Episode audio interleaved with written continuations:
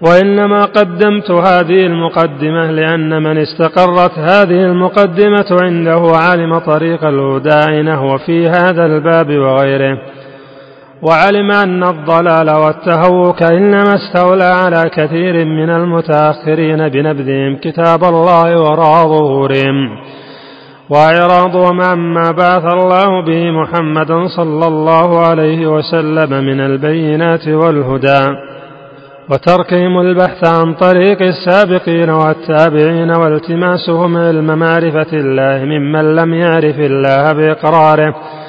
ممن لم يعرف الله بإقراره على نفسه ولشهادة الأمة على ذلك. وبدلالات كثيرة وليس غرضي واحدا وإنما أصف نوع هؤلاء ونوع هؤلاء. وإذا كان كذلك فهذا كتاب الله من أوله إلى آخره وسنة رسوله صلى الله عليه وسلم من أولها إلى آخرها. ثم عامة كلام الصحابة والتابعين ثم كلام سائر الأئمة مملوء بما هو إما نص وإما ظاهر. وإما ظاهر في أن الله سبحانه فوق كل شيء وعلي على كل شيء.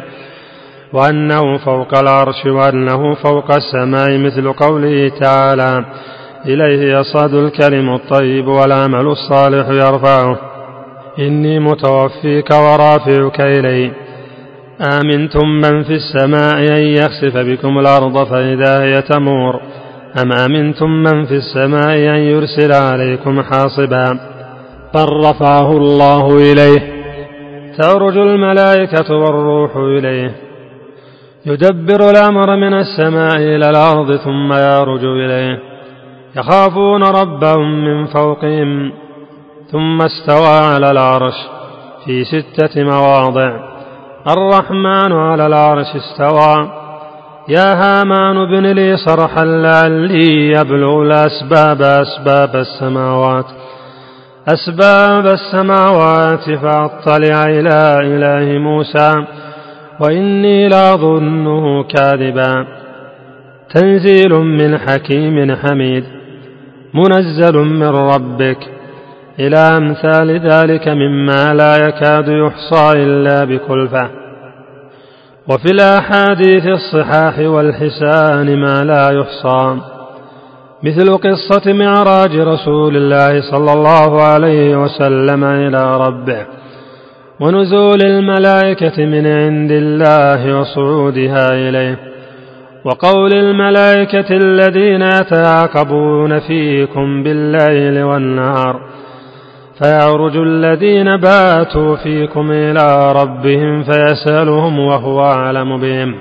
وفي الصحيح في حديث الخوارج ألا تأمنوني وأنا أمين من في السماء؟ يأتيني خبر السماء صباحا ومساء وفي حديث الرقية الذي رواه أبو داود وغيره. ربنا الله الذي في السماء تقدس اسمك أمرك في السماء والأرض كما رحمتك في السماء. اجعل رحمتك في الأرض اغفر لنا حوبنا وخطايانا. أنت رب الطيبين أنزل رحمة من رحمتك وشفاء من شفائك على هذا الوجع. قال صلى الله عليه وسلم إذا اشتكى أحد منكم أو اشتكى أخ له فليقل ربنا الله الذي في السماء وذكره. وقوله في حديث الأوعال والعرش فوق ذلك والله فوق عرشه وهو يعلم ما أنتم عليه. رواه أبو داود. وهذا الحديث مع أنه قد رواه أهل السنن كأبي داود وابن ماجه. والترمذي وغيرهم فهو مروي من طريقين مشهورين. فالقدح في أحدهما لا يقدح في الآخر.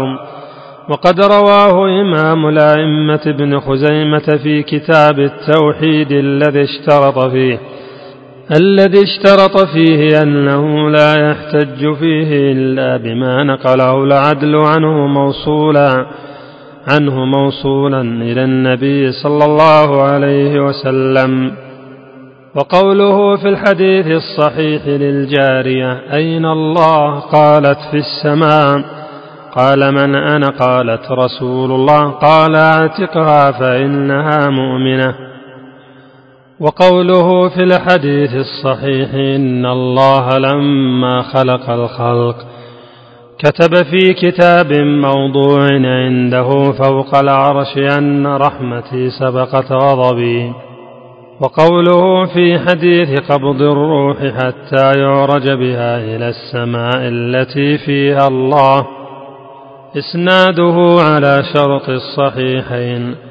وقول عبد الله بن رواحة رضي الله عنه الذي أنشده النبي صلى الله عليه وسلم وأقره عليه شهدت بأن وعد الله حق وأن النار مثوى الكافرين. وأن العرش فوق الماء طاف وفوق العرش رب العالمين. وقول أمية بن أبي الصلت الثقفي الذي أنشد للنبي صلى الله عليه وسلم هو غيره من شعره فاستحسنه وقال آمن شعره وكفر قلبه. مجد الله فهو للمجد أهل ربنا في السماء يمسى كبيرا. بالبن الأعلى الذي سبق الناس وسوى فوق السماء سريرا. شرجعا ما يناله بصر العين يرادونه الملائكة صورا. وقوله في الحديث الذي في السنن إن الله حي كريم. يستحيي من عبده إذا رفع إليه يديه أن يردهما صفرا. وقوله يمد يديه إلى السماء يا رب يا رب. إلى أمثال ذلك مما لا يحصيه إلا الله مما هو أبلغ المتواترات اللفظية والمعنوية.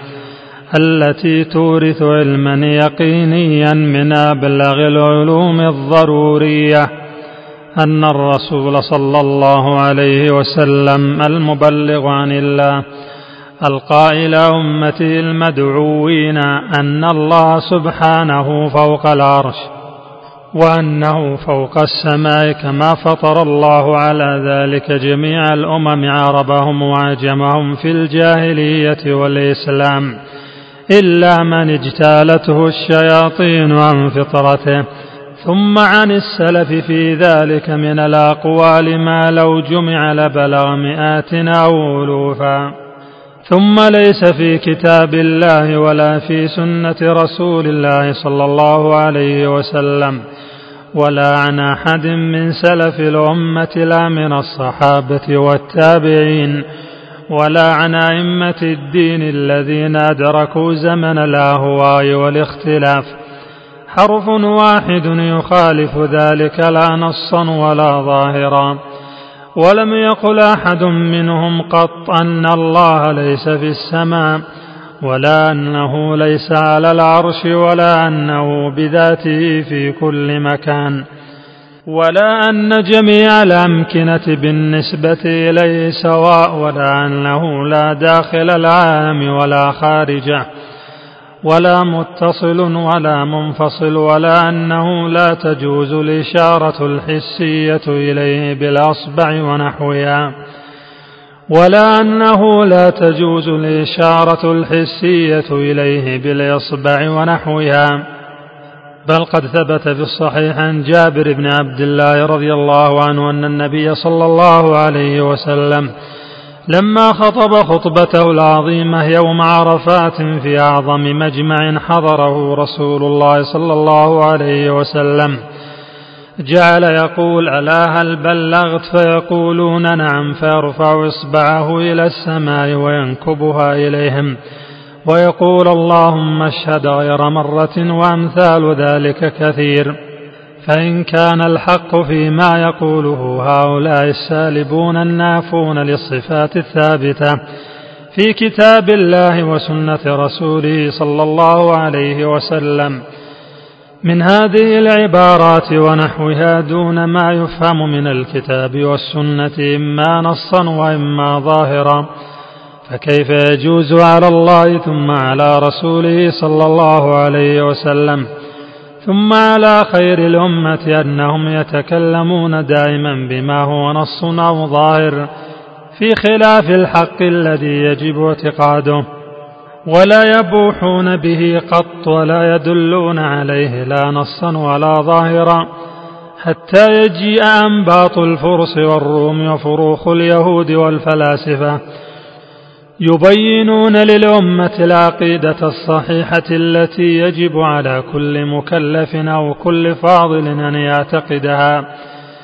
لئن كان ما يقوله هؤلاء المتكلمون المتكلفون هو الاعتقاد الواجب وهم مع ذلك أحيلوا في معرفته على مجرد عقولهم. وأن يدفعوا بمقتضى قياس عقولهم ما دل عليه الكتاب والسنة نصا أو ظاهرا. لقد كان ترك الناس بلا كتاب ولا سنة أهدى لهم وأنفع على هذا التقدير. بل كان وجود الكتاب والسنة ضررا محضا في أصل الدين. فإن حقيقة الأمر على ما يقوله هؤلاء أنكم يا معشر العباد لا تطلبوا معرفة الله عز وجل وما يستحقه من الصفات نفيا وإثباتا نفيا وإثباتا لا من الكتاب ولا من السنة ولا من طريق سلف الأمة. ولكن انظروا أنتم فما وجدتموه مستحقا له من الأسماء والصفات فصفوه به سواء كان موجودا في الكتاب والسنة أو لم يكن. وما لم تجدوه مستحقا له في عقولكم فلا تصفوا به. ثم هم ها هنا فريقان أكثرهم يقولون ما لم تثبته عقولكم فانفوه. ومنهم من يقول بل توقفوا فيه وما نفاه قياس عقولكم الذي أنتم فيه مختلفون مضطربون. مضطربون اختلافا أكثر من جميع اختلاف على وجه الأرض فانفوه. وإليه عند التنازع فارجعوا فإنه الحق الذي تعبدتكم به وما كان مذكورا في الكتاب والسنة مما يخالف قياسكم هذا أو يثبت ما لم تدركوا عقولكم على طريقة أكثرهم. فاعلموا أني أمتحنكم بتنزيله لا لتأخذوا العودى منه لكن لتجتهدوا في تخريجه على شواذ اللغة ووحشي الألفاظ وغرائب الكلام وأن تسكتوا عنه مفوضين علمه إلى الله. ما نفي دلالته على شيء من الصفات هذا حقيقة الأمر على رأي هؤلاء المتكلمين. وهذا الكلام قد رأيته صرح بمعناه طائفة منهم وهو لازم لجماعتهم لزوما لا محيدان. ومضمونه أن كتاب الله لا يهتدى به في معرفة الله وأن الرسول صلى الله عليه وسلم معزول عن التعليم والإخبار بصفات من أرسله وأن الناس عند التنازع لا يردون ما تنازعوا فيه إلى الله والرسول صلى الله عليه وسلم. بل إلى مثل ما كانوا عليه في الجاهلية وإلى مثل ما يتحاكم إليه من لا يؤمن بالأنبياء. بالأنبياء عليهم السلام كالبراهمة والفلاسفة وهم المشركون والمجوس وبعض الصابين. وإن كان هذا الرد لا يزيد الأمر إلا شدة ولا يرتفع الخلاف به. إذ لكل فريق طواغيت يريدون أن يتحاكموا إليهم. وقد أمروا أن يكفروا بهم وما أشبه هؤلاء المتكلفين بقوله سبحانه وتعالى ألم تر إلى الذين يزعمون أنهم آمنوا بما أنزل إليك وما أنزل من قبلك يريدون يريدون أن يتحاكموا إلى الطاغوت وقد أمروا أن يكفروا به ويريد الشيطان أن يضلهم ضلالا بعيدا. وإذا قيل لهم تعالوا إلى ما أنزل الله وإلى الرسول رأيت المنافقين يصدون عنك صدودا. فكيف إذا أصابتهم مصيبة بما قدمت أيديهم ثم جاءوك يحلفون بالله إن أردنا إن أردنا إلا إحسانا وتوفيقا. فإن هؤلاء إذا دعوا إلى ما أنزل الله من الكتاب وإلى الرسول صلى الله عليه وسلم والدعاء إليه بعد وفاته هو الدعاء إلى سنته. أعرضوا عن ذلك وهم يقولون إن قصدنا الإحسان علما وعملا بهذا الطريق التي سلكناها. والتوفيق بين الدلائل العقلية والنقلية.